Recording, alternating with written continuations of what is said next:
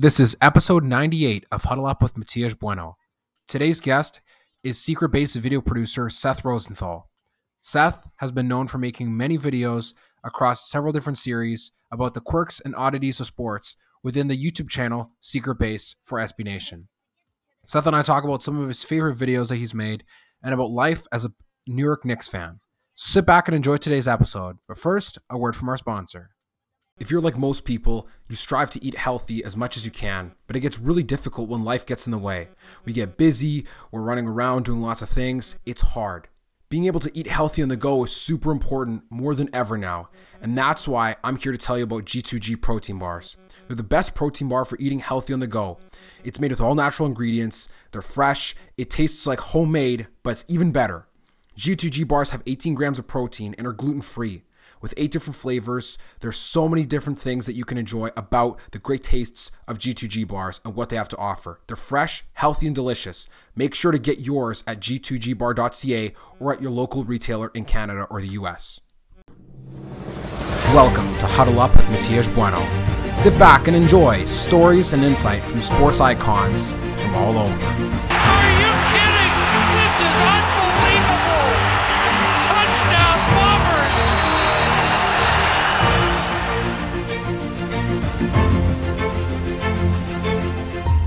Welcome to Huddle Up with Matias Bueno. Today we have an amazing guest from SB Nation's secret base video producer Seth Rosenthal. Seth, it's a great pleasure and an honor to have you on after being very familiar with your work. And as many of my listeners love diving deep into the nitty gritty oddities of sports, it's finally great to sit down and be able to have a chat with you. Thank you so much for having me. It's a pleasure to be here. You've been with Secret Base, or I guess SB Nation as it was known before that avenue of videos, for quite some time. And from our previous conversation, I'm not sure if you ever could have envisioned having gone down this path from when you graduated from university and now here you are making videos about some of the craziest, weirdest, but also some of the most significant moments in sports history. What has been the general consensus in your mind on this journey to creating videos, producing, collabing, and doing a lot of research on sports that might not have been thought possible before?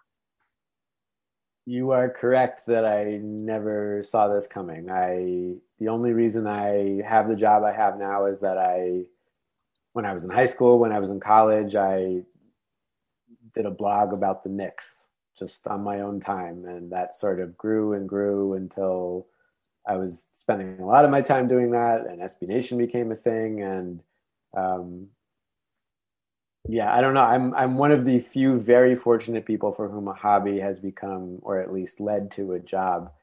Um, and I was doing a whole lot of other stuff at SB Nation before I ever got this opportunity.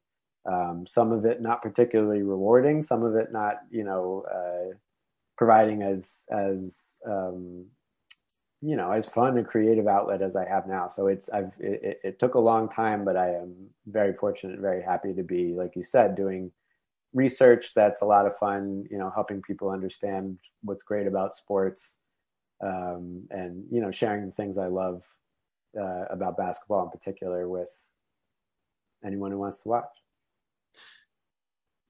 in particular one of the most iconic series that secret base now has is the video that a video series you appear in often in rewinder i think that that is it's a brilliant idea it covers a lot of good games but I guess the the other side of the double edged sword is that there's so many games and so many moments that it's hard to like fit them all in, do research. I mean, it takes a long time to make a video that's that detailed, especially when it comes to editing. Holy, for anyone who's edited for one day, you'll know how long it takes to make those videos. Yeah, it's a lot. I mean, I, I certainly can't take any credit for the editing. I'm lucky to work with uh, editors, motion graphics artists, directors who make that stuff great. It's a it's a small crew. It's usually me and one or two other people. Um, but yeah, there you know one of the nice things about Rewinder that you identified is that there's kind of an endless font of material there. Um, in any you know in any subject where there's this like one really iconic moment like a big shot or a big defensive stop or a big field goal or a big, you know, game winning touchdown or a walk off home run. really any. It doesn't have to be at the end of a game. Any big moment where you know the outcome, the thing that happened, has the potential to get sort of tokenized and overshadow all of the context, all of the storylines. Um, anytime there's a subject like that, we take that opportunity to sort of put people in the moment. Like, okay, if you had just walked in the room when this big shot, when this big moment was about to happen, what would you need to know to understand it? If someone was like, wait, hold on, before we watch this, I need you to know that like these guys are rivals and this guy has been, you know, had missed his last 10 shots and, you know, whatever. She almost went to this school, but any of that context that would, that you would know if you were watching that moment when it happened and reacting to it live. We want to sort of recreate that experience for people. And there are endless possibilities there. And so it's sort of a, it's it's the series that keeps on giving for us, and I you know I, I can't see us ever stopping that particular series. Since you're a big person or a person who's big into basketball, there have been a ton of basketball ones from Kawhi shot to you know Kobe buzzer beater. What have been some of the ones that stick out to you the most that you really, really, really enjoyed making? Because there's obviously a lot. I mean, you enjoy making probably all of them, but like, what are some of the ones that really stick out to mind or that you were really excited to really to finally dive into? Yeah. I think sometimes it's, you know, and I read a lot about stuff where I didn't really remember much of the history going back to it. And then other times where I feel like I could have written it from memory if I really needed to. But for those second ones, I often find stuff, I, I often don't know it as well as I thought I did, which is a long preamble to base to say that um, we did one about Allan Houston hitting the series winning shot against the the Heat in '99 that must have been yeah.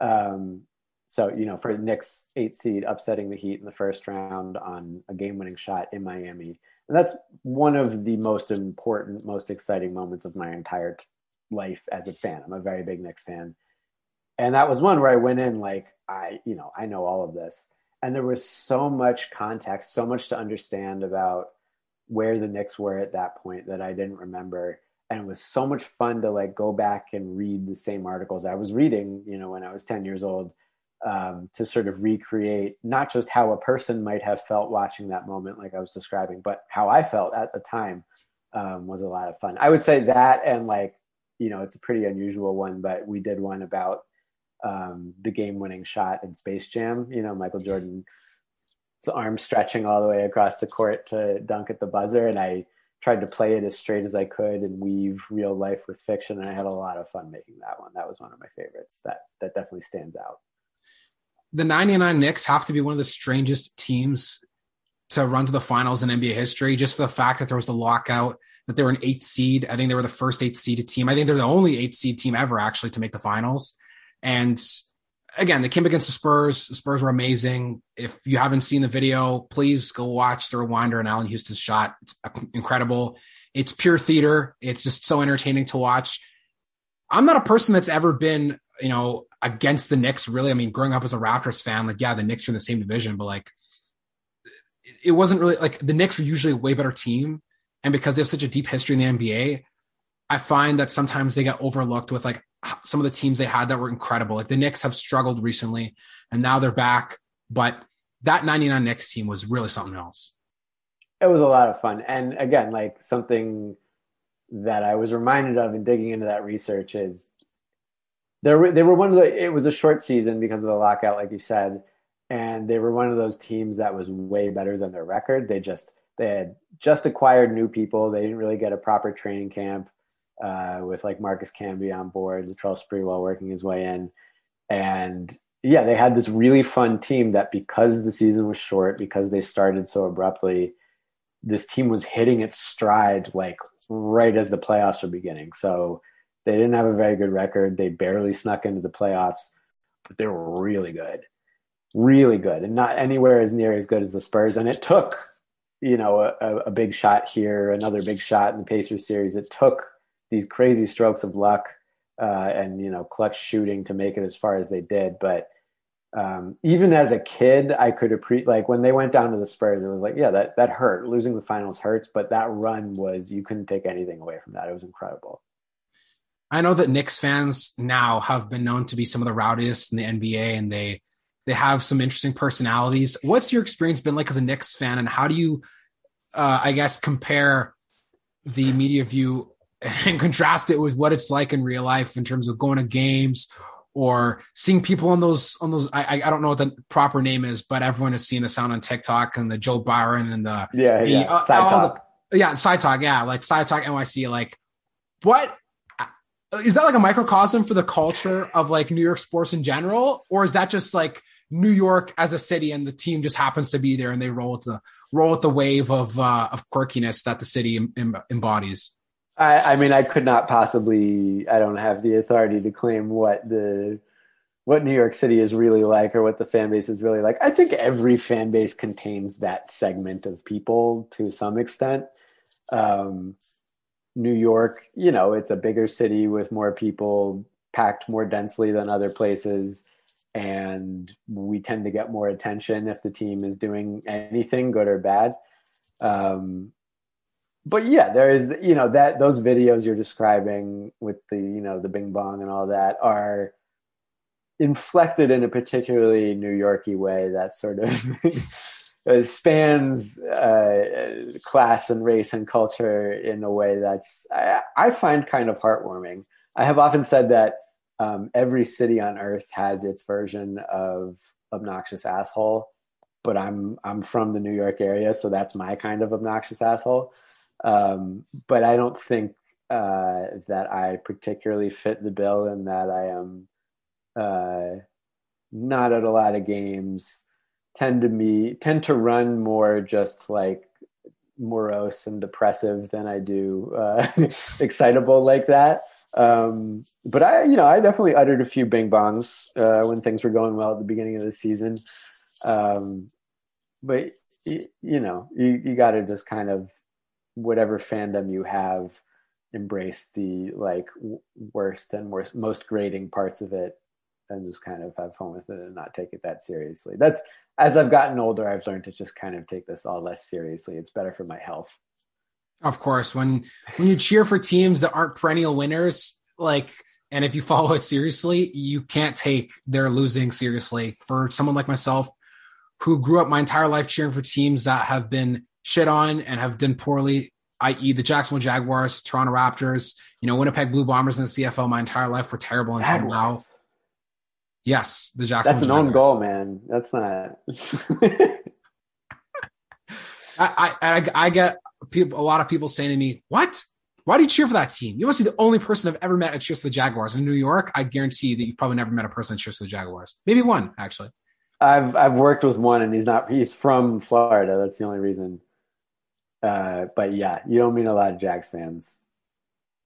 Like ever, like unless like, unless No. you go to London and people just can buy it at the at the NFL UK shop or something like that. I Yeah. don't know. Yeah. yeah, I mean it's it's it's unique. You know, I kind of fell into it like the kid that chooses the team when you play the video game that's good in the video game, and then you go to real life and not oh like this video game's from 20 years ago, this game's from 2007, like the one year in between that they were amazing, and now here you are, you've grown into it. But uh, I mean, it's I think the culture of the fan base is something that is really heartwarming because they have to be the most loyal fan base, basically, out of any team in the NFL, and almost you could argue any team in North American pro sports, because they like they're hanging on by a thread. Like there's teams like, for example, like the Miami Marlins or Arizona Diamondbacks. Like maybe those are obscure, but they're in major cities where it's hard to veer away from them having a team because of the money. But like Jacksonville, it's like maybe it's big geographically, but like how many of the pro teams ever gone to Jacksonville before or ever will go to Jacksonville after? Maybe a baseball team because the, the culture there for baseball has gone nuts. But outside of that, like it's a tough sell. So like you have to be super loyal and you have to be like really into it in order for the team to even exist. Otherwise, like they will sell their asses so fast it's not even funny. It is true. I just I I respect your the capacity you have because like for me so I you know the first thing I was was a Knicks fan. I've been a really diehard Knicks fan in my entire life. I watch all the games. I know what's going on. I it's really a year round thing for me, as you might suspect. And I am also, you know, I, I watch Yankees games. I care about the Yankees. I watch Liberty games, but it's not nearly on the same level. When I was a kid, for reasons similar to what you're describing, I started to get into fantasy football and like the Raiders were pretty good at the time with like Rich Gannon and, you know, Jerry Rice and Tim Brown, all these old guys. And so I just started to get into the Raiders. And for a little bit as a child, I really loved the Oakland Raiders as much as I loved the Knicks and then they lost the Super Bowl in what was that Oh two, the, where they got blown out by the Bucs. And I, I sort of had this moment where I was like I don't have the emotional capacity to care this much about especially because that was around the time the Knicks were starting to get bad. I don't have the emotional capacity to care about more than one team this much. And I just stopped following football like that day. Oh wow. So you're not you don't you don't uh, gather around screaming outside of MetLife Stadium for you know, the Jets or the Giants or anything? Can't say I do. Nope. Don't have a football team. Don't really watch football at all at this point. Oh wow! Well, I mean that's, but hey, every person from SB Nation has their niche, has their quirk. Like, you know, do you do you follow baseball then, or like so so? Yeah, I mean, I, I don't follow baseball, the sport, that closely, but I watch a lot of Yankees games. Just oh, okay, I, okay, I, okay it's like nice to have on in the background. And I and I you know pay attention to what's going on with the Yankees, but um, certainly less of a baseball person than uh, several of my coworkers. So then, would the Allan Houston shot would that be like close to the peak of any Knicks basketball you've seen in your life? Close to. I might. In in terms of actual emotions involved, you know, sort of divorcing it from what the actual stakes were. I think that Linsanity and just that month of basketball might have been emotion more emotionally fulfilling. And honestly, the the 2021 Knicks season and Julius Randle winning Most Improved Player and that you know happening when we were all locked down at home, I think those meant more to me. Um, and maybe because they're recent and I was an adult, but in terms of like stuff that actually mattered, uh, you know, vis-a-vis the Knicks winning stuff and the Knicks being actually good and making it all the way to the playoffs, or making it deep into the playoffs. That that Allan Houston shot and the Larry Johnson four-point play that followed against the, the Pacers, yeah, those are those are the moments for me. There haven't been there hasn't been anything really in the running since then where it actually like had playoff ramifications. Because I was gonna say like I don't the Knicks haven't been in the conference final since '99, have they? Not even close. No. Oh, well, I mean, what was it? The, the, Reggie Miller, like Reggie Miller, like steal three, steal three. That was that was against the Knicks in like the early '90s, I think, right? Yes, that was beforehand. That's a little. I was pretty young for that. That doesn't really have as salient uh, a hold on my memory as uh, late '90s stuff does. But Reggie Miller killed the Knicks a few times. Yeah, I mean, I feel like when you watch those things after the fact, or when it happened before, when you were a young kid or too young to remember, it's like, well, this has already happened and people have already exhausted this so i can't really sit there and and emotionally mourn this moment if it already has passed especially if you didn't even live through it. Yeah i am i'm glad that i'm of the age where like the 94 and 95 Knicks who you know one of those teams should have won a championship but neither did. I'm glad that i don't remember those that well. That would have been tough to live with. Like st- you start your your life as a fan oh, we almost got there, and then just everything goes downhill after that. It is it is a pretty weird, you know, I'm I'm 32, almost 33, so I was getting into sports when the Knicks were just always good and always competing and they didn't win a title when I was a kid, but like it was always a possibility. And yeah, my entire adulthood they've been mostly garbage. I just I set myself up for a whole lot of pain.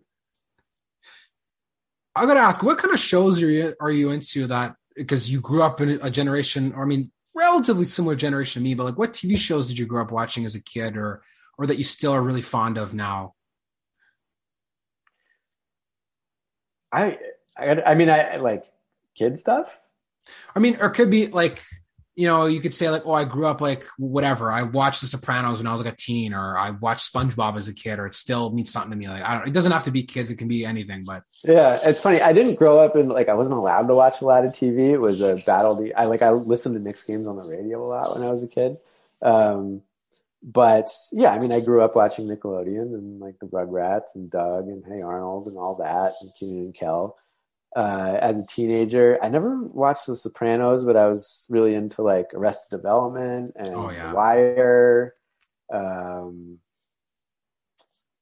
I don't know. I feel like uh, the ability to watch TV when it's not live, when it's not on, has only really happened as I've reached adulthood um, or at least in my teenage years. But yeah, the, the Wire was definitely my favorite show. Like by the time, by the time I got to college, um, but I yeah, I, I don't think I really got into watching TV the way people do now until recently. I guess like sports too, like because I feel like I I only I only watch TV if it's a show that like I watched Arrested Development after the fact, like when I was in grade eleven. I mean, if I'm turning twenty six, like Arrested Development already been off TV for like seven or eight years. Right. Or like Trailer Park Boys, I watched after the fact because it's popular in Canada, but or maybe maybe South Park. That's like the only show I've ever watched that was like recent and still is going. But I feel like sports just takes up a majority of the time when it comes to watching things. Yeah, I could usually get away with watching the Knicks if I'd done my homework on a weeknight, but yeah, I just uh, I did not have a, a TV permissive set of parents. until like I would get to school on a weekday or on a Monday and everyone had watched The Simpsons, everyone had watched South Park, everyone had watched Family Guy, and I was not usually caught up on that stuff. But I could told you, you know, that like fucking Lee Nailon set a career high in points the prior night in a loss to the Hornets or whatever. I was watching all sorts of useless garbage uh, in the form of the Knicks losing. it's it, it's really interesting because growing up as a kid, I remember when I first learned about basketball, maybe like six or seven years old. I was like, wow, like New York, they must be a really good team. Because I, I mean, you're old enough to remember Sega Dreamcast, still have one kicking around playing NBA 2K, not 2K20 or 19, like the original NBA mm-hmm. 2K one and two with Allen Iverson on the cover, and like Allan Houston was on the Knicks, and they were a really good team. And it just, and my perception in youth was that the Knicks were great, but obviously things have changed a lot since, but I, I mean, it's obviously sports. Like it doesn't, you know, the Knicks don't put a roof over your head, so you don't have to be too emotionally invested to that point. But you at least get to dive into it with the stuff you do with SB Nation and Secret Base. So that's probably an enjoyable consolation prize, despite the Knicks' failure. Yes, agreed across the board. I I do not take for granted uh, the opportunity I have, and and, and as someone who has worked sports jobs where I did have to write about the Knicks, or I, you know, I really had to stay on top of sports. And if I'm watching a game, I was working. Uh, you know, the job I do now, I'm not reporting, I'm not uh, recapping anything, I'm writing about history. And it has been in the last few years uh, a relief to turn on a game at night and just relax if it's the Knicks and they're down by 30 in the fourth quarter, I can turn it off. And if it's, you know, a playoff game, I don't have to be taking notes or thinking about what I'm going to write or, you know, forming opinions. I can just sit there and watch and enjoy it. It feels good. You know, it feels good to have a job in sports. It feels just as good to be able to be a fan. I'm very fortunate in that regard. Because one thing I've learned from instructors in my sports journalism program, or even people who work in the industry, like their fandom has to take a back seat to doing their job. So for people in Canada, I know people that were working at 2010 Vancouver, like when Crosby scored the golden goal, like imagine having to sit there and be like, okay, what's the time of the goal? What are we going to write about? Yeah. And like, you're trying to, people want to soak in that moment, like a once in a lifetime to quote Chris Cuthbert. But could you imagine like covering the Knicks and you're at the finals and boom, like whatever. Randle hits a shot to win game seven like Kawhi. Like you throw the pen in the air and say, you know, fuck the job, man. Like I've been waiting my whole fucking life for this. Yes, I I've I've had to write about the Knicks plenty. I've never had to write about them objectively. You know, where I didn't I had to pretend I didn't care what was happening, but I, I cannot even imagine that. Um, yeah, not not not for me. I I'm just too invested.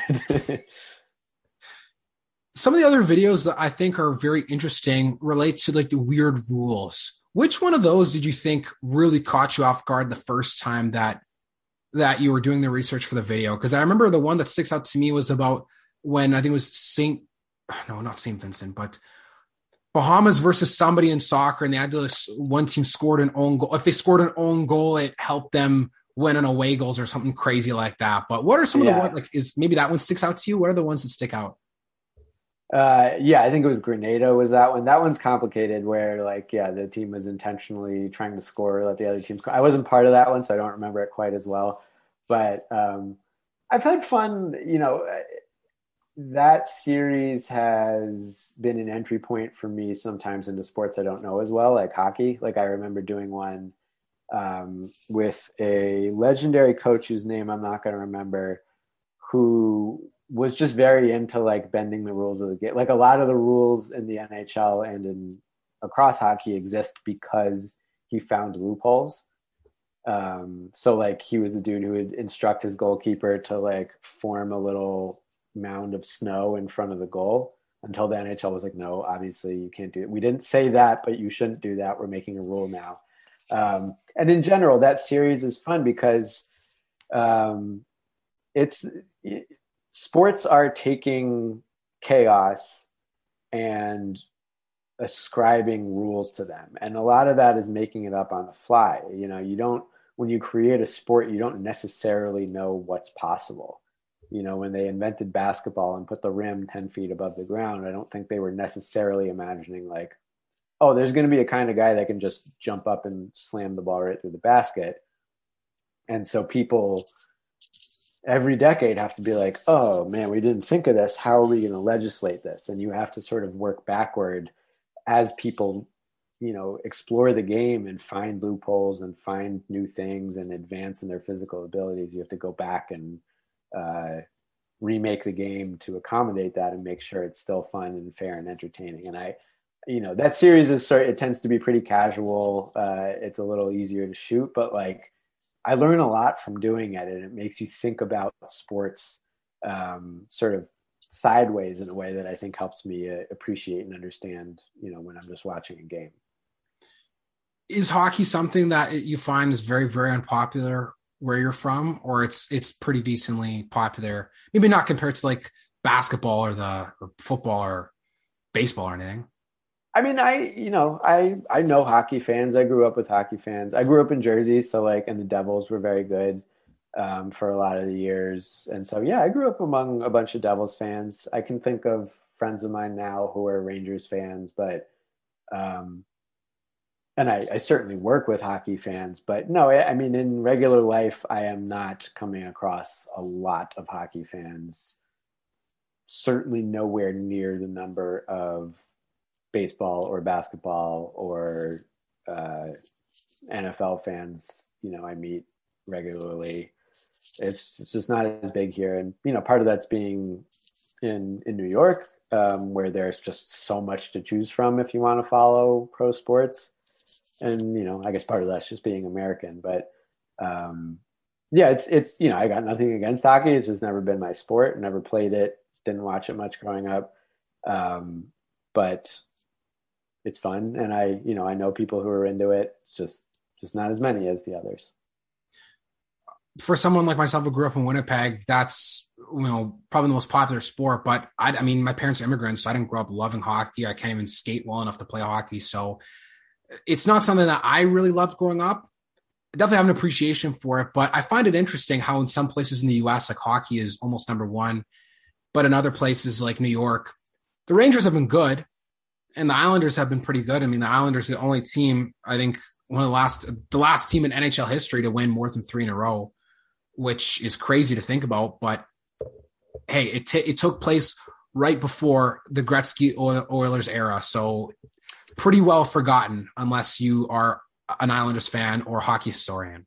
Yeah, it's funny. I uh, so I lived in Brooklyn for eight or nine years uh, and the Islanders were playing at Barclays Center for a few years, and it was really cheap. So I, I, I think I only went once, but I went to an Islanders game, and I was sitting there up in the bleachers looking at the rafters, and I don't know what the years are, but it was like Islanders Stanley Cup, Islanders Stanley Cup. I was like, that was when I learned that. Oh, shit, the Islanders were really good. Has anyone ever done that? 77, 78, 89, uh, and uh, sorry, 77, 78, 79, 80 was the yeah. But I got to be the first person at a hockey game to learn hockey history from actually looking at it. Like when someone hung them up, they were like, you know, this will this will catch people up to what what the good times were. And I was I was that guy that actually like found out about hockey from looking at a physical banner in a physical arena.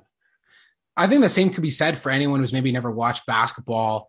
If you go to a Celtics game or even with the Toronto Maple Leafs, there's a lot of people that have retired numbers. I mean, I've never been to a Leafs game because it's basically like trying to go to.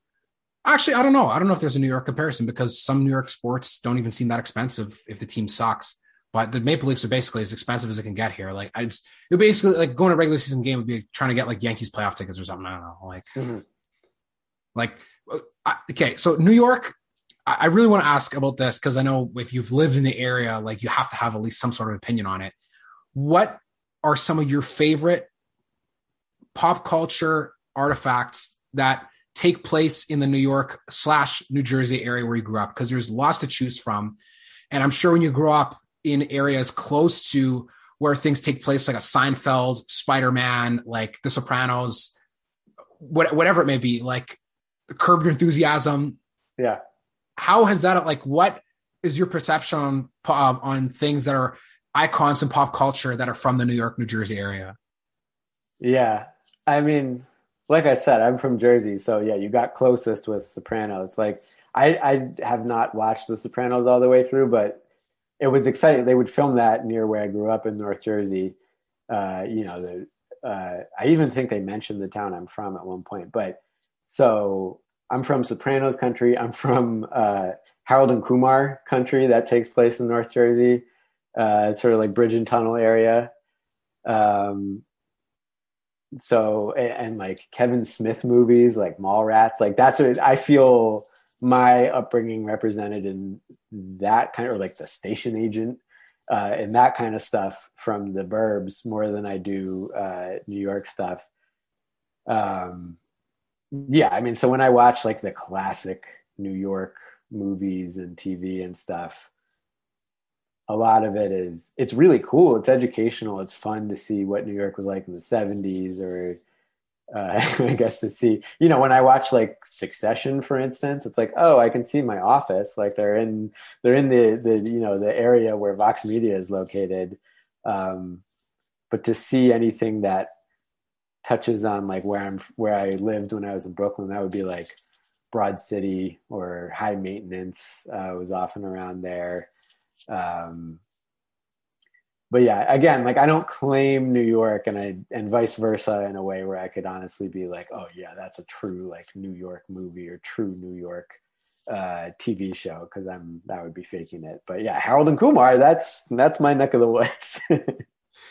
it's it's interesting that some of these movies like because New York the, the whole New York Toronto comparison like yeah like man like we were talking before like if anyone tells you that they live in Manhattan uh, or when they say they're from New York like they're probably lying to you unless they're really rich but then they probably won't be talking to you like yeah.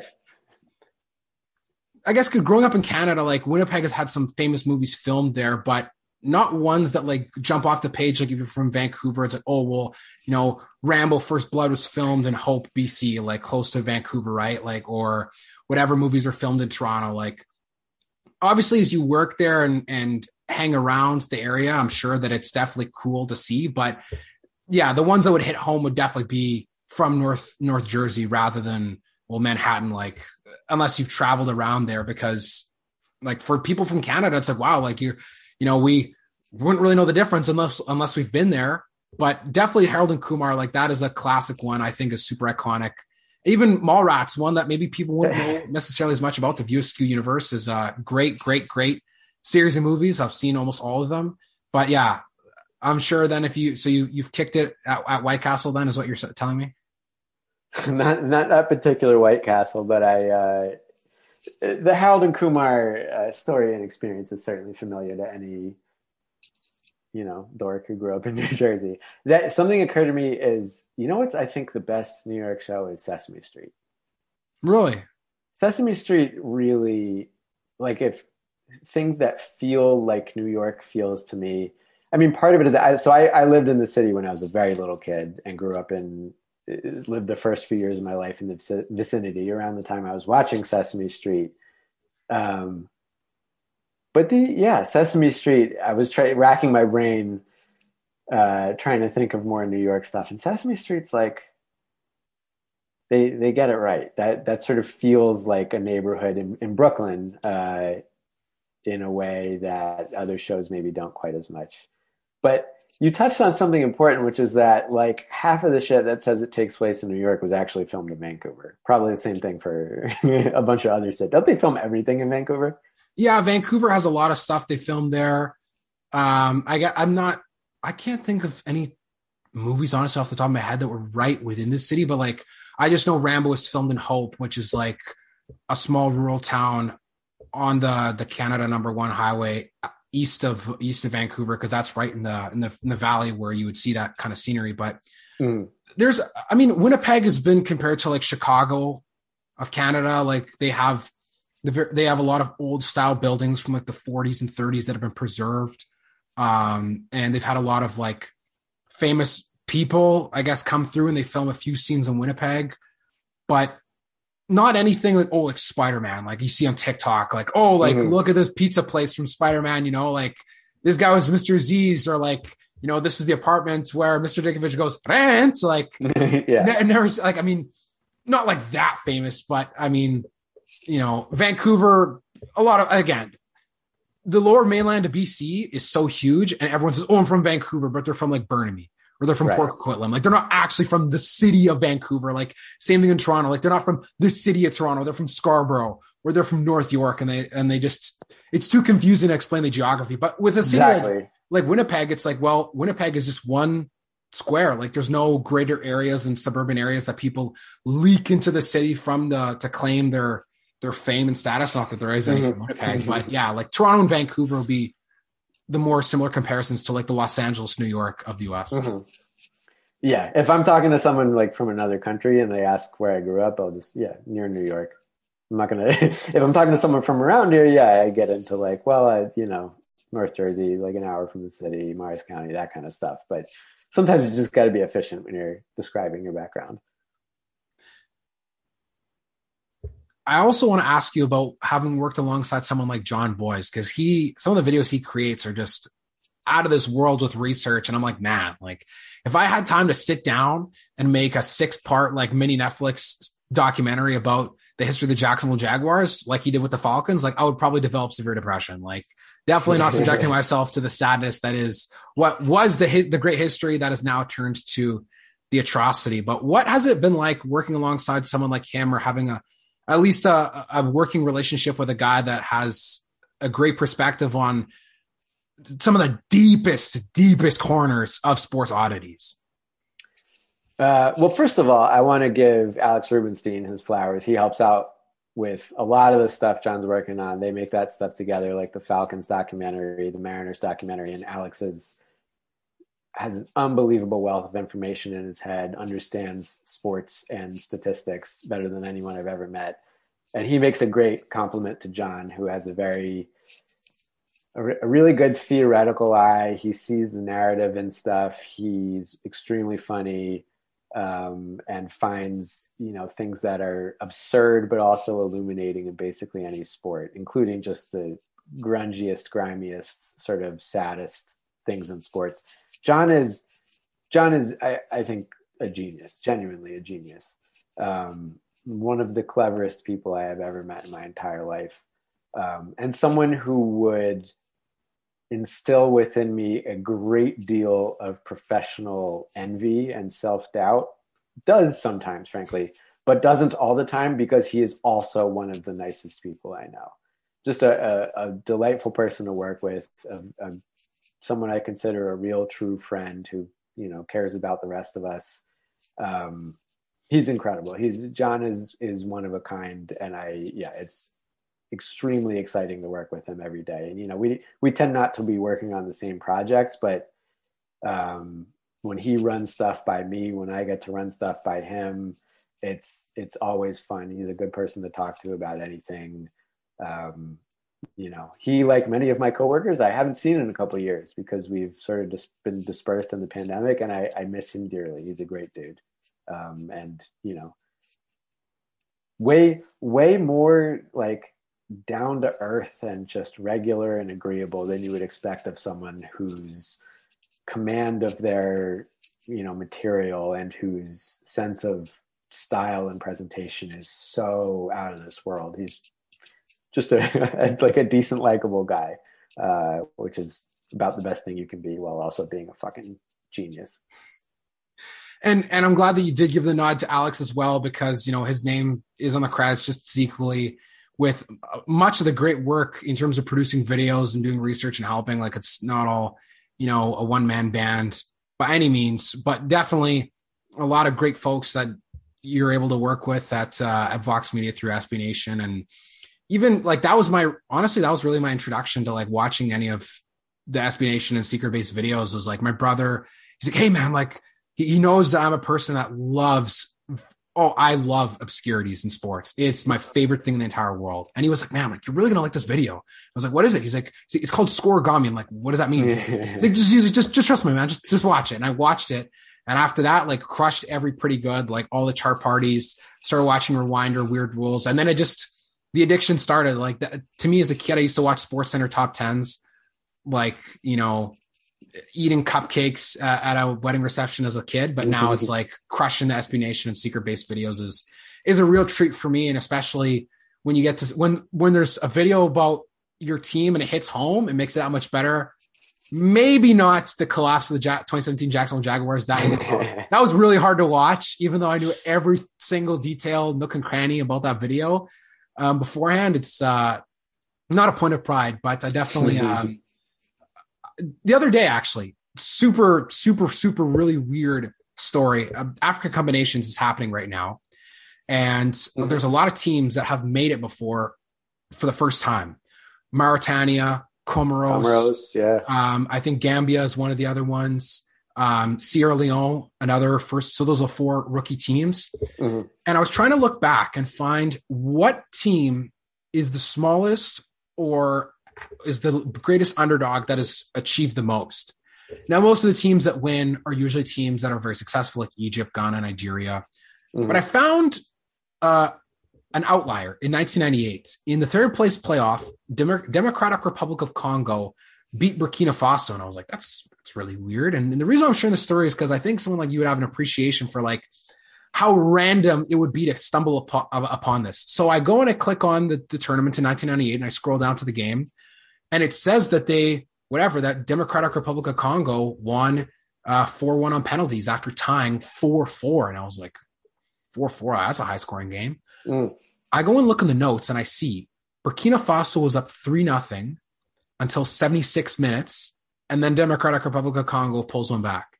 Oh. Then in the 86th, Burkina Faso scores again, 4 1. Game over. Uh, just kidding. In the 88th, 89th, and 90th, DR Congo scores three goals in two minutes, go to penalties and win 4 1. And when I saw oh, that, I was like, God that is something like uh, it's not LeBron James coming back from 3 1 down. It's not the Red Sox coming back from 3 0, especially it's just third place. But like those are the kinds of random stories that you very rarely find without being one of those people that dives headfirst into the dumpster for the obscure yeah. the obscure thing. It's just like when i see that shit it's like man that's why i love the videos you guys do. It's just and so many random things but that amazing. that feeling is what i yeah what i think a lot of us at secret base live for. We're you know just that feeling of being like wait hold on. Has anyone written about this? Has anyone dug into it? And like anytime you get to that you have to then back up and remember like someone lived through this. There is someone out there who knows everything about this and cares about it and remembers it.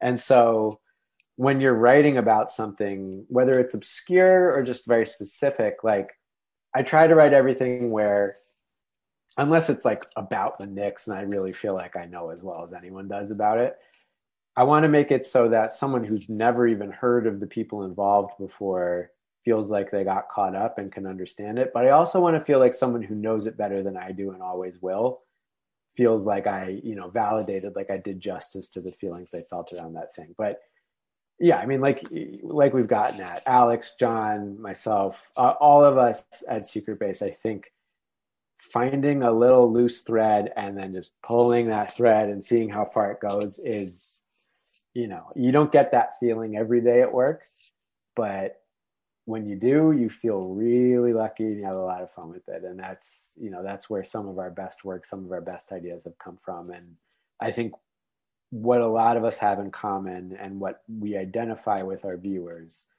is that instinct, that just like primal urge to see something funny in the data and just plunge all the way into it and figure out the you know what is going on there what's the story there what's the actual flesh and blood behind it. Because yeah exactly what you're you're just describing where you you know you just see a little note you see a score that stands out you know you start from the place of looking at a big list where everything looks nice and orderly or you know a statistical ranking or a team like here's the roster and there's just something that seems slightly off. Got to go click on that and see what it is diving down that rabbit hole only leads to fun uh, or drama, you know, and tragedy, whatever. But like, there's a lot of interesting stuff that has not been beaten to death on the internet the way a lot of the more famous things have, and that's yeah, that's the most rewarding kind of work to do.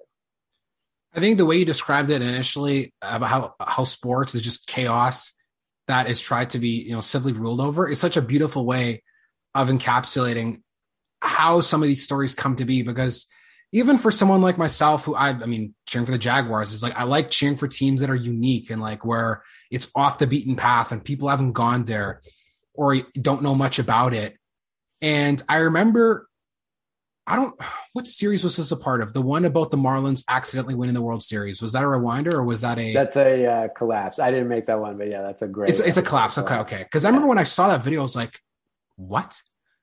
My, one of my friends is huge into baseball. He's like, yeah, man, like the Marlins have won the World Series minus the year of, of COVID. Like every time they made the playoffs, I'm like, how yeah. is that possible? How is a team that people always mock to leave the city and they're gonna they're gonna leave, man? They're so unpopular. They literally play in a gimmicky park. But how did they win the World Series, especially by accident? Like yeah. those are the kinds of things I like. That one, that one to me just shocked the hell out of me. I was so surprised when I saw it. Yeah, that that episode is awesome. Yeah, I mean, and that's like the '97 Marlins are one of the coolest teams of all time. One of my favorite baseball teams ever. That was at a point in my life where I was much more invested in baseball than I am now, and like that was amazing. And then yeah, someone deliberately tore that team apart, and then they fucking won the World Series again a few years later. Anyway, it's astounding.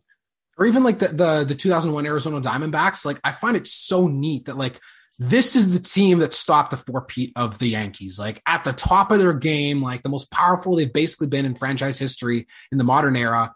And this random team out of nowhere that has barely existed just oh shows up and stops it like that. Yeah. I mean, as a Yankees fan, maybe that's not great to relive, but as a as a general fan of baseball or of chaos in sports, like that's another interesting one. Yes, that was. I mean, you, we talked earlier about my favorite episodes to work on. That was one of my favorite, in, you know, in part because that's that's one of the I, I wasn't as much of a Yankees fan then as I am now, so I don't I don't really care. Uh, that is one of the coolest moments in sports history. That walk, I mean, just you know the stakes involved, um, but also like part of the research there was remembering something that was really salient as you know someone who grew up in the area, but like you know that was the first major sporting event after 9-11 and i think the the uh, you know emotional fallout of that and all of that was part of it but also like you know, part of Rewinder, part of making a rewinder is you go back and you watch the whole game and you you sit through the commercials, you sit through the announcers, you watch some of the prior games. You really just try and like put yourself back in whatever November 2001. And part of working on that, as is the case with Rewinder, you know, now and then, was like remembering American culture and politics and just what TV looked and felt like immediately after 9 11 is fascinating and sort of seeing the beginning of I think a long era of you know sort of jingoist American exceptionalism funneled through you know a Fox Sports presentation is really interesting. And whenever I'm you know go back and relive a game like that, and I pick up on stuff that's like not specific to the game itself, but just sort of culturally part of the milieu at the time. I try to communicate that um, in the work itself. But that, you know, it's funny you bring that up. That's another one where like it was really a throwback for me and sort of a a re- re-education of on something that I experienced the first time as a child, and now got to relive and re-immerse myself in as an adult with you know several decades of hindsight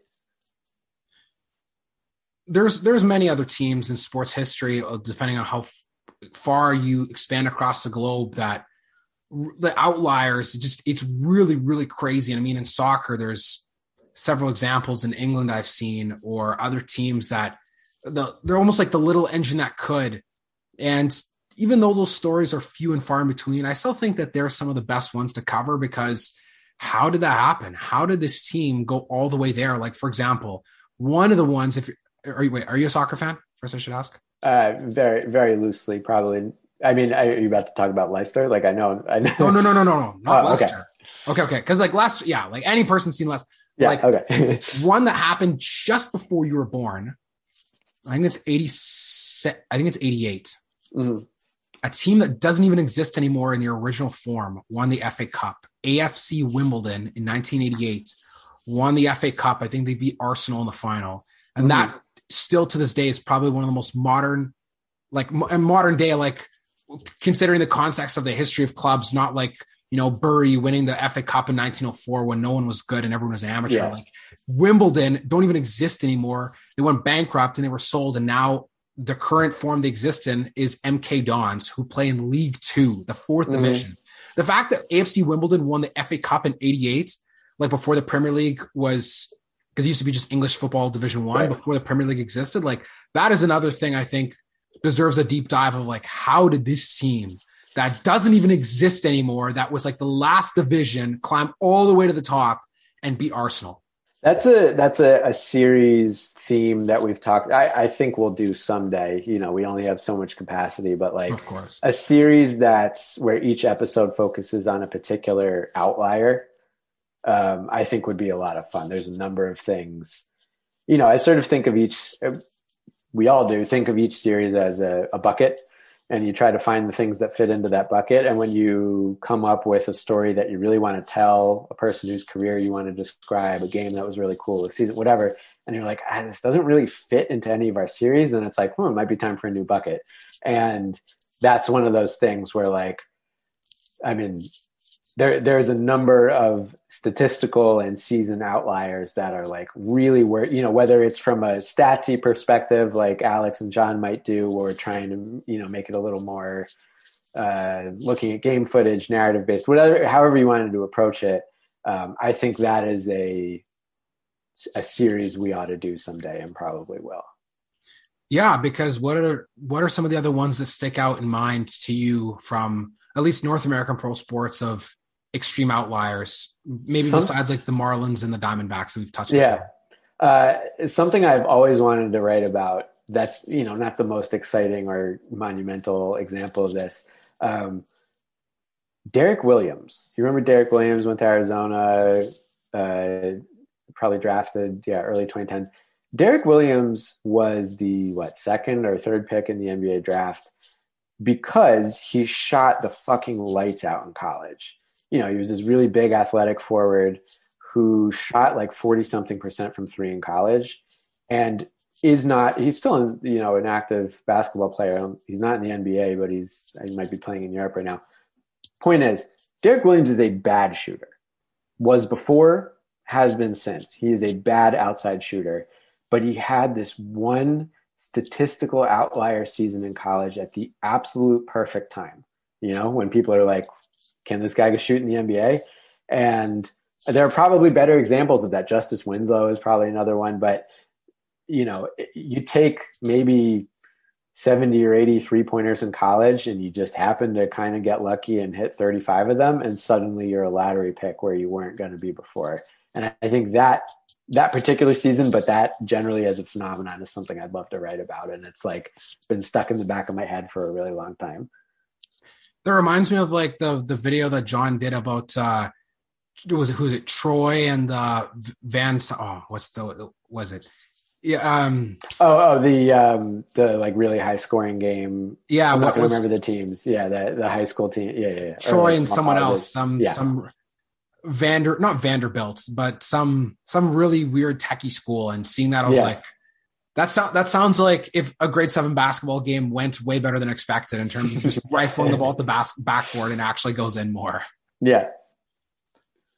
Oh geez, I'm just trying to think of other other outliers in terms of like maybe championships. I know people say the Jaguars in 2017 were an outlier, but well, definitely were in the last decade. But um, uh, Alex has pointed out a really good one that there's a year where it might have been the Raptors. It was either the Raptors or the Kings. Um, I think it's the Kings. I think it's the Sacramento Kings. In the late '90s, they had a season where they won like whatever. I'm gonna mess this up, so someone should look this up afterward.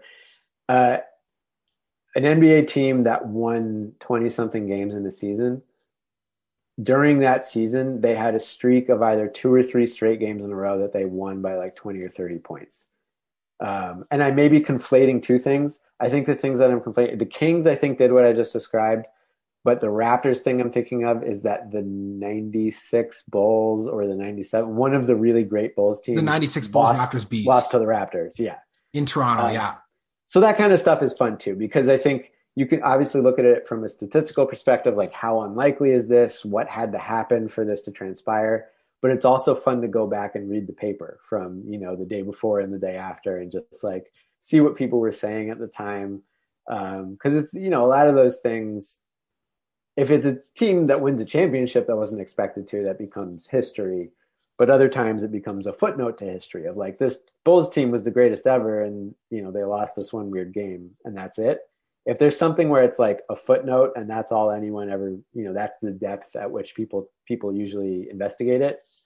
That's where we're like, all right, let's rip this whole thing wide open and like find everything there is to find about this particular story.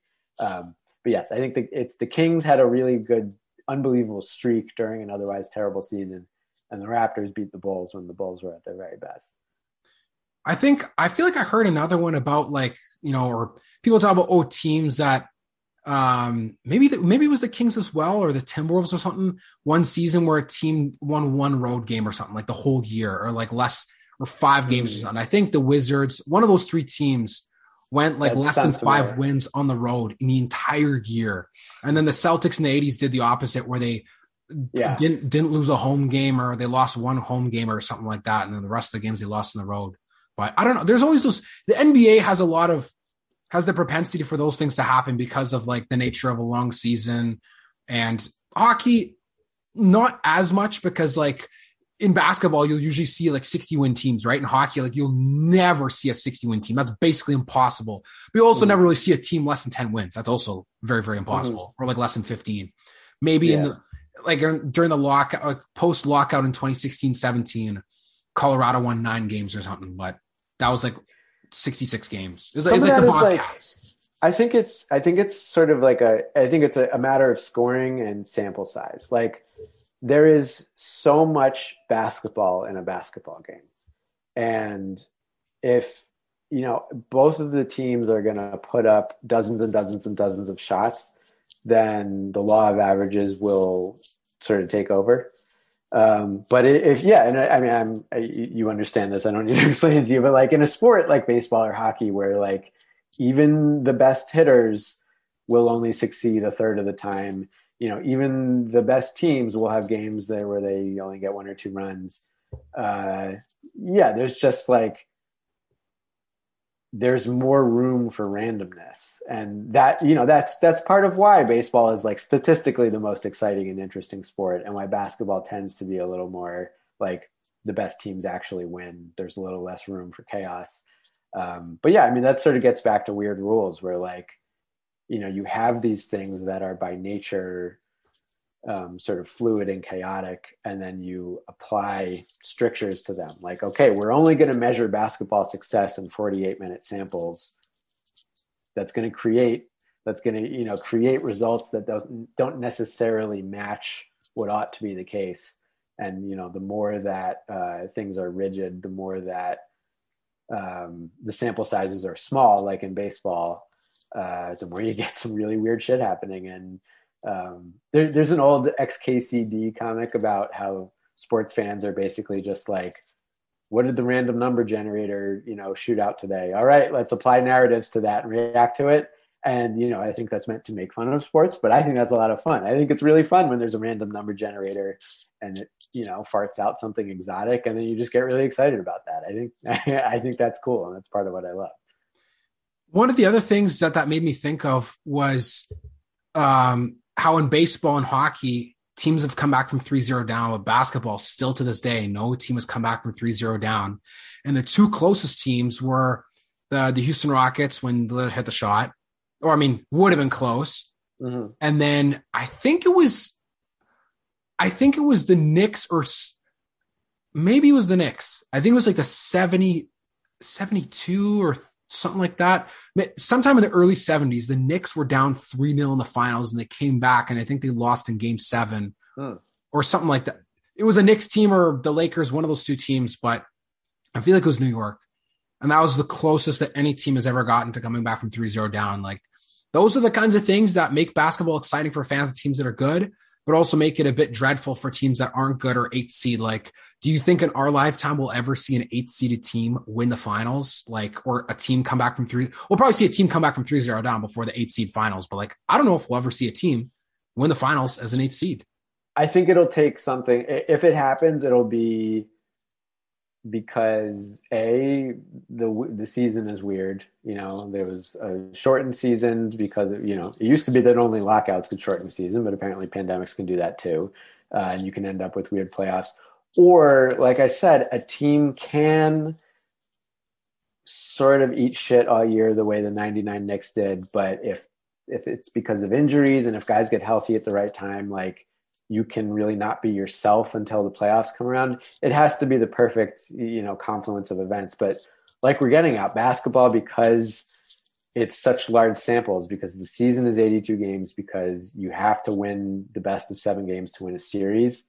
You know, it's not uh, it's not win or go home. It's not a, a single elimination. Like there's just less opportunity for something really weird to happen. The best team usually wins, but I don't know. It could happen, but it would take something sort of unanticipated for that to be the case because the the NBA it's just it's built to actually figure out who the best team is and injuries and randomness always play a part, but like things tend to even out in a way they might not in other sports.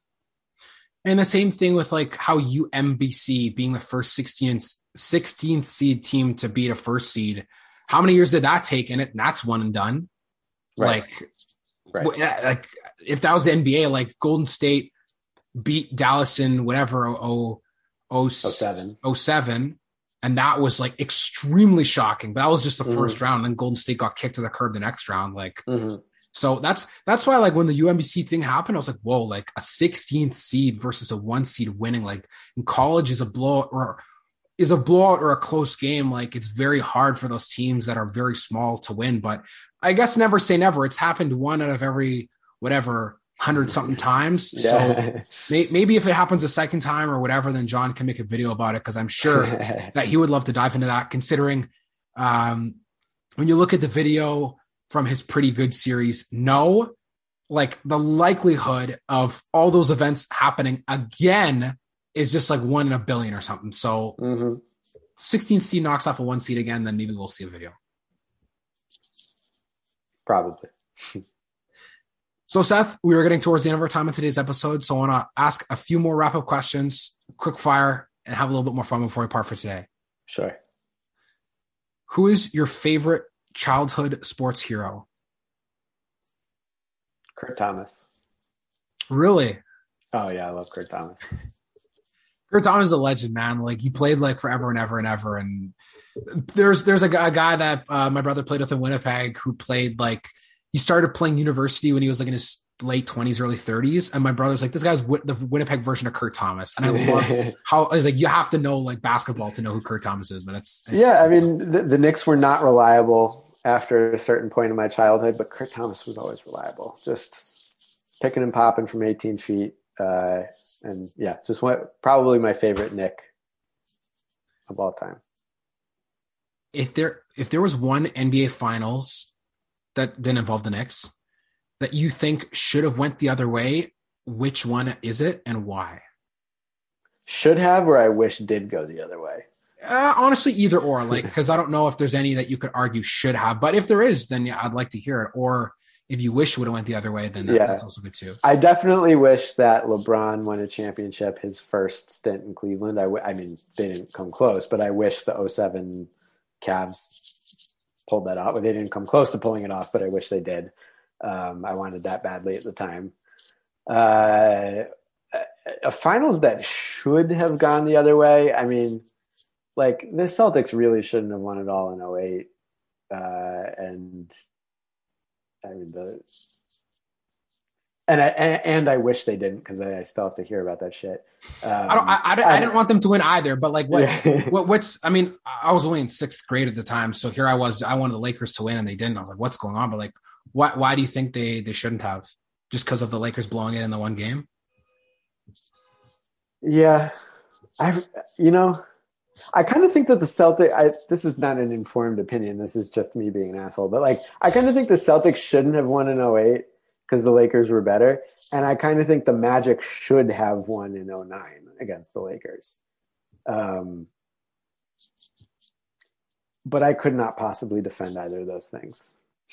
Yeah, may, maybe less so the Magic like losing four one, but like, I mean, and then people talk about all the roids and whatever like after the fact. But I mean, Orlando, another outlier of teams that made the finals. Like, how did Orlando make it that one year? Next year, they're lose to the Celtics conference finals, and then we never hear of them again. Like, yeah, Yeah, but uh, no, I mean the. Uh, I also think it would have been very cool had the Thunder won a championship against the Heat uh, when they made it, but they were pretty overmatched. True. And people always say, well, they w- how did they not win a finals with those three guys? It's like, well, Westbrook just got traded to Lakers and everyone is freaking out. And now like they see what happens when you try to, you know, everyone trips over themselves and you put too many stars on the same team that Yeah, and I mean they, they didn't really get many opportunities to give it a. The fact that they made it all the way to the finals before those guys split up is pretty incredible. They didn't have a very long window there before you know they weren't going to be able to afford that team anymore. what has been your or three favorite videos, no particular order that you've worked on personally for SB Nation slash Secret Base? Hmm. Uh, well, I won't cheat by just naming the two, but uh, I, I will definitely devote the number one spot to the gigantic Cavaliers mini series we made last year, which is called Chosen, about the entire history of the Cavs up until uh, their 2016 championship. Um, I think that the Knicks collapse video that I made, while obviously reliving the pain of my childhood, was it, it was it was fun. It, it genuinely was. It was it was uh, exciting to write about something I knew really well. Um, also exciting, as I've described, to sort of re-remember things and find some details that I hadn't known at the time when I was, you know, watching that happen in real time. Uh, I mean, honestly, and that that Space Jam rewinder is like because I didn't know I was going to be able to pull that one off. It was sort of a, a tough, a, a, a tough sell for uh, you know my boss and stuff, but it, it turned out really well. I would definitely basketball things, um, and I'll throw in one more. I mean, you said three, I but because I repeated myself. Um, we did an episode of Untitled, which is, I think, one of the most fun research series to do. You know, examining why certain players never won a title um, and sort of putting that in context and explaining it. And I did an episode about Marta, the Brazilian Yes. footballer, Mhm. that, you know, I really knew nothing about her besides having watched her in, you know, in the World Cup here and there. Um, but digging into her story and really like understanding the history of Brazilian soccer in a way that I had not at all beforehand um, was was very rewarding. And it, you know, it's a it's a it's an upsetting thing to read about. Um, It was very heartbreaking. yeah, but th- that got a really good response. And you know, when you can do something like that, that doesn't maybe touch on the usual topics you write about, the usual audience, you tend to find um, that is very rewarding. And I thought, you know, that was a difficult subject to write about, and I really tried to put a lot of consideration into getting it right. And based on the response I got, I felt like I at least did some justice to something that I think hasn't been covered to the extent it should be. That's that one I found to be one of the the most unique ones because it hits home. Growing up as a kid, my half my family's from Brazil. I remember staying up or and waking up early in the morning to watch Brazil versus Germany in the 07 Women's World Cup final.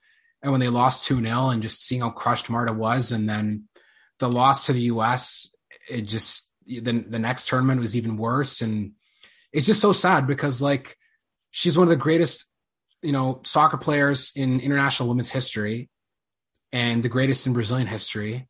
And the fact that she'll probably go her entire career without getting a World Cup is just like, it sucks because yeah. in men's, you know, like there's more diversity of teams that win because obviously it's been more established for many more years. But like in women's, it's like, well, if you didn't get lucky once against America, then too bad, so sad. Like they they run the show and then maybe you get like Canada getting the Olympic gold was amazing. Like everyone here was going nuts. But again, that like Christine Sinclair, like if she didn't win this last summer in Tokyo, like probably could could go hand in hand with that video, uh, like alongside Marta. And so many of these things, you know, part of Untitled, part of Collapse is, especially in sports that don't have a salary cap or international sports, so much of it is just investment. It's just how much did someone bother to make sure this team was good. Um, and for you know Brazilian women's football, the investment has never matched that of the men's team. Like when you were younger than you were watching the 07 team, like if you had want to watch wanted to watch prior Brazil women's World Cups, you mostly could not have because they didn't even bother putting the games on TV. They weren't they weren't interested in you know building up support for that team, even though it was a contender, even though it was incredibly good. And that's it sucks. It sucks to luck into you know one of the greatest athletes in the history of sports, but not give the boost that every athlete ever has needed to become a champion, which is just investment and care. And it seems like now that the investment has increased, it's almost like too little too late on behalf of her ability to succeed because you see, like, the other half of my family's from Portugal, and it's like they're amazing in men's soccer, a country of 10 million people, like basically all of New York City is one of the best in the world mm-hmm. for men. But then for women, like, they're atrocious. But now mm-hmm. they've started to really pick it up because they've they've you know acknowledged its importance and same thing with brazil but it's like for the sake of marta like you're going to look back and she's probably going to look back and when brazil wins it's like damn like why didn't i have this right? Like or i could have been a part of this if we would have done xyz 10 years earlier. Like being from winnipeg the winnipeg blue bombers in the cfl's nine team league. Like you'd think it's so easy to win like there's only eight other teams you have to play against but you'd be mistaken. They're, the bombers they had a near 30 year drought winning a championship and one of the greatest players ever in the league's history, the greatest receiver ever, Milt Stegall, went to the Grey Cup twice and lost both times, and even came and even shrugged off retirements the second time to finally get a chance to win. Didn't, and then guess what happens? He's been working with the panel, covering CFL games on TV for TSN with like our version of uh, ESPN mm-hmm. ever since. And the Bombers just went and won back to back Grey Cups. And here he is sitting like, wow, like maybe if the GM wasn't a fucking idiot, or or maybe if you know during the, the the latter half of his years, or maybe if a few lucky bounces would have went our way in the in the earlier years, I'd have at least one Grey Cup, and he has zero. And yeah, and obviously, if you're an amazing athlete, like it's not like your life is treachery and misery, but like to capture that final moment is what you really long for. And if you don't get to do it, like the Charles Barkley Untitled, like just sucks. Yeah, and that's that's why Untitled exists. You know, someone's got to get the short end of the stick. Someone's going to get it 15 times in a row or whatever. Uh, but there's there's a reason, and it's never just like oh he's you know wasn't clutch. Uh, and all of our series, we try to open stuff up and explain stuff and fully understand it. And that's one of those where like you know things tend to get flattened history and personas tend to get flattened or tokenized and we we just try to you know work against that. My final question for you seth is if there was one project where you had the chance to talk to every player coach fans executives whatever involved money's not an issue. Like vox like roll pulls out the rolodex of of the the reserve funds to give you everything you need to really understand every angle of a story. And, and this includes going back to the past, bringing back anyone who's passed away, and create whatever video for whatever series you like. What would that moment be, or who would that player be that you would sit down and chat with?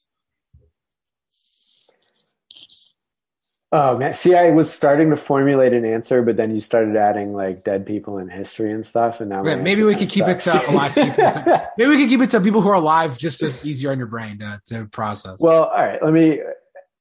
I mean, I would l- really love to like fully. Di- it's been done before, but the you know the '73 Knicks, like the the team that won two championships in the late '60s, early '70s um, you know, Dave DeBusschere is not alive. Red Holzman obviously isn't alive. Walt Frazier, Willis Reed, Bill Bradley all are. But like, I, I would love to really understand that in a way. And like, again, that's had books written about it, so it's not a good answer. I, w- I would want to give you an answer where like I don't feel like there's a definitive take on the subject. The answer that came to mind off the bat, and it's one where everyone's alive, but I think for because of recency, for political reasons. Um, we don't really fully understand it. Is I I want to really tell the entire story of Yao Ming. Um, I think you know how Yao Ming came to be, how he you know his path to the NBA, his upbringing, and then how good he was, how unbelievably promising he was, and exciting to watch and then the reasons his career ended i think you know again there, there's books about that um, but i don't know that we fully get it yet. And i don't think people who don't remember yao ming fully get how unbelievably captivating he was. And yeah if i could have unlimited resources to travel and you know translate and get around political barriers and you know have people sort of let their guard down and speak to me i think getting to the bottom of the yao ming story and that that's just always something i've been interested in. And i don't think if you gave me a 24 hours to think about it that would be my answer but that was the first thing that came to mind. Honestly i don't even think that's like after 24 hours like, i don't know how many more stories you could really dive deeper to that like yao ming was was at the forefront of the nba for quite some time for mm-hmm like the first great player from China. Like I remember even watching videos about him first being in the NBA on Houston when they had the old like snickering looking rocket ship as their mm-hmm. logo. And like when he dominated Shaq and everyone was like, whoa, like this is real. Like this is not a joke. Yeah. And how sudden it seemed his career ended, like injuries, and then obviously like you know the political barriers and the the mystery of the political barriers as well, right? Like who knows why, how, like who who really knows is what I mean. Like it's like obviously you can be told the whatever story, but like it's um it's definitely one that's super fascinating. I'm actually I actually didn't even expect that at all, but I'm glad that you did mention that because growing up as a kid, it's like oh Yao Ming is like one of the tallest players ever, but it's like a guy from China being one of the tallest players ever, like a country that doesn't doesn't traditionally produce people that are like over seven feet, right? Like that would be like if a seven footer came out of Portugal. It's like that would never ever happen. Like that's a that's a that's an outlier right there. Talk about outliers and like you're analyzing the data. Like Yao Ming is like top of the list outlier when it comes to NBA, but maybe someday um, it's it'll be possible, and maybe you know in your lifetime you might get the opportunity to to tell the story, and I think that would be really cool and to yeah. actually get to dive into. Yeah, if you're watching or listening, which I'm sure you are, give me a call. Seth, I really want to thank you for having been on today's episode, and I want to acknowledge you for all the great work you've put in with SB Nation and Secret Base. For all those uh, out there, whether it be my friends, family, whether it be people on YouTube who enjoy the content that you and the rest of the team do, it is needed in this world. And I greatly appreciate the fact that you stumbled upon this opportunity to make videos for them because I think it makes the lives of sports fans that much more enriched. So I want to let you know that as we part for today's episode. I, I deeply appreciate that. That is precisely the goal is to enrich the lives of sports fans. I'm not putting food on anyone's table. I might as well make them, uh, you know, enjoy the things they enjoy more and more deeply. So I, I really appreciate that. And I, I had a lot of fun talking to you and thank you very much for having me. And thank you to the listener for enjoying today's episode with SB Nation and Secret Base video producer Seth Rosenthal. First and goal from the one. Is this it? Stegall! Touchdown! Milt Stegall! Touchdown Regal! 138, and he's the all-time Canadian Football League touchdown king! Thanks for listening to today's episode of Huddle Up with Matias Bueno. Check out our social media pages for more at Huddle Up underscore MB. For full audio, head over to Spotify and Apple Podcasts. For full video, head over to YouTube at Huddle Up with Matias Bueno. Tune in next week for another great episode. See you next time.